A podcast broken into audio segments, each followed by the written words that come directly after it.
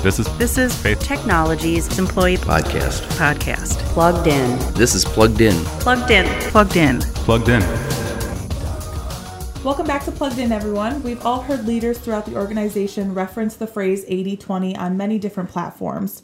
Today, we are joined by George Van Der Linden to talk through what the 80 20 rule is and how you can implement it into your everyday tasks. Welcome, George. Welcome. Um, would you like to start by giving an introduction about yourself and your position here at Faith? Yeah, George Van Der Linden, basically been with Faith 32 years, currently titled Executive Director. What that means, I guess we'll figure that out. But, you know, primarily working on some of the strategic initiatives with, at the board level and at the executive team level to try to put some of that 32 years of experience to use. One of which is the 80 20 strategy that we're here to talk about today, right? Exactly. Awesome. Well, let's go ahead and get started. I, I understand that that concept, as Haley mentioned, is certainly well understood and adopted at our leadership level, certainly, but our goal today is to help educate employees on that concept as well. So maybe that's a great place to start. How would you define or how would you explain what 80 20 is? Yeah, I think I'll hit on two things. I'll get to the what 80-20 is in a second, but you know, I think we have continued to drive 80-20 thinking further into the organization.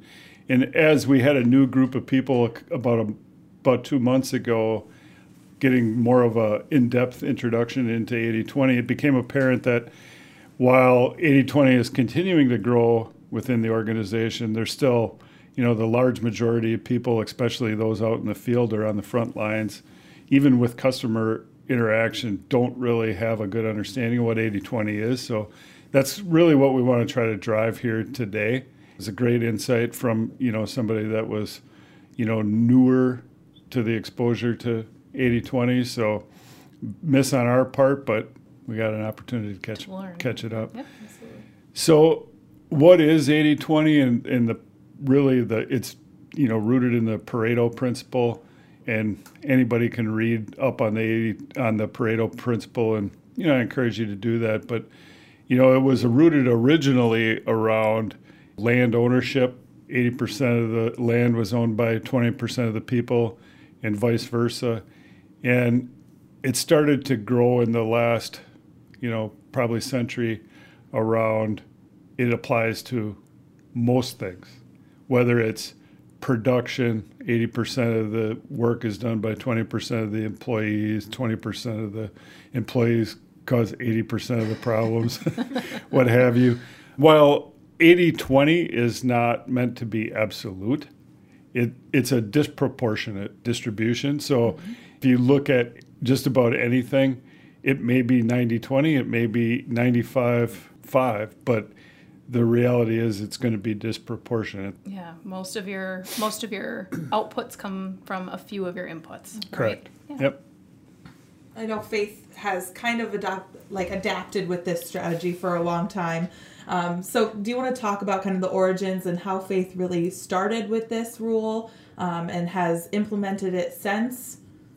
Yeah, so originally we were introduced by one of our customers to the 80 20 principle through Miller Electric, and they're an ITW company, and ITW kind of either founded or adapted the principle as a business philosophy around all their businesses, largely part of an acquisition strategy on their part and a business focus strategy on their part. They tried to keep things simple, and it really drove extraordinary results you know, year in and year out, they're one of the highest performing manufacturing businesses across the, the globe, really. It's in large part due to their adaptation of the 80 20 principle. And simply put, they focused on the areas of the business that drove the, the best results, and they ignored the areas of the business that drove not such good results it seems really simple and really common sense to do the things that drive success and stop doing the things that don't really help you but it kind of goes against human human principles It's harder than we it hate looks. to lose Yeah. you always think the more customers, the better, but right And it's focusing on not just getting stuff done, it's focusing on getting the right things done. Correct. Absolutely Awesome. What about, so you talked about how ITW had adapted the 80 20 strategy to fit their organization. What are some of the ways that we're seeing that fit into the faith world today? Yeah, so we, you know, we started working with a consultant that was once an employee, high level leader at ITW, worked with a lot of different businesses within ITW to to uh, implement and optimize the 80-20 principle within their business. So we started working with him about seven years ago, and largely in the beginning we focused around um, identifying the customers and what made a customer a good customer for Faith and really, at the end of the day, I think we've learned that it's really which customers can we truly drive our value proposition to. Not as much about what they can do or what they can't do, it's what we can do to help them or mm-hmm. not. And what we find is where our value proposition line, aligns with a customer, where we can drive that value, um, it's a good thing for both of us we're able to charge a little bit more and they're able to get maximum value from us. Trying to avoid the cliche of win win, but it is. it is.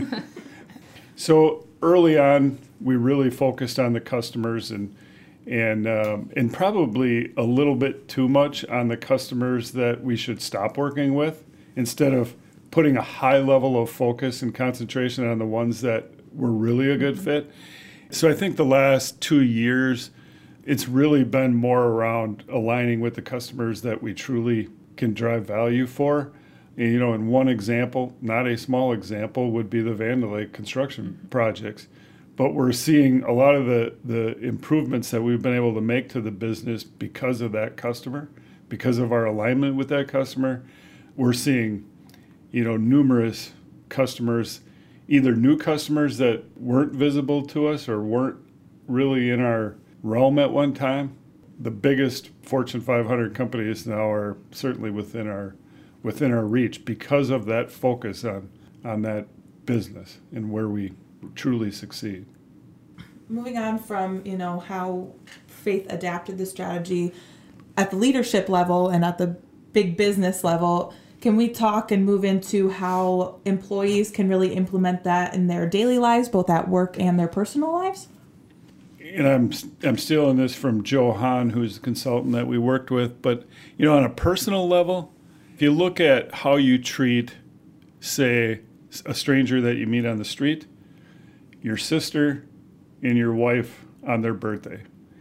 If it's a stranger that you meet on the street that you found out it's their birthday, you might wish them a happy birthday, and that's probably it. if it's your sister and you're an adult you're probably going to send her a card, an email, or a post on Facebook and say, Happy birthday, sis.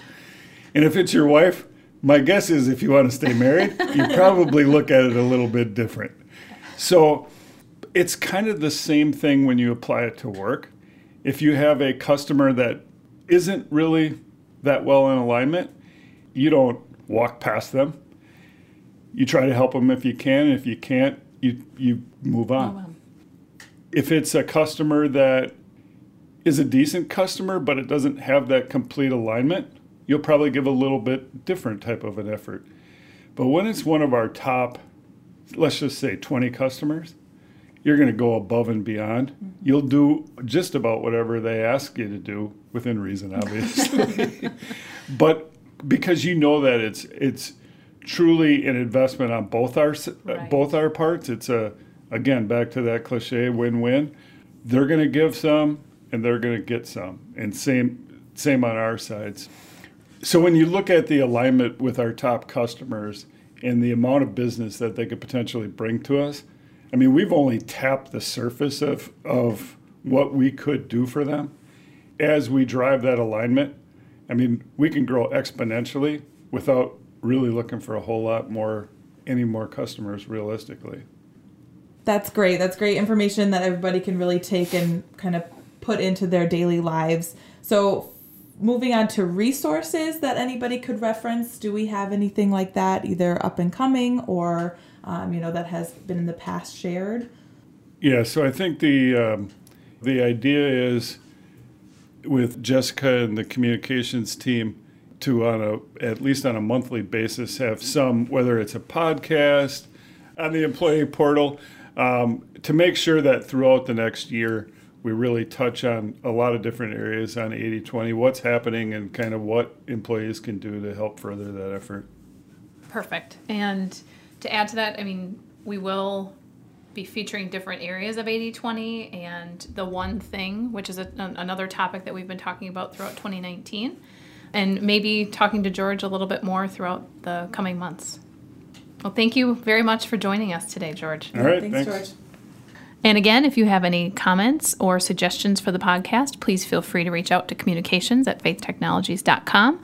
And we encourage you to like or comment on each episode. And remember that you can add it to your mobile device. The instructions are available on the podcast web part of the homepage of the employee portal. See you next time. Plugged in.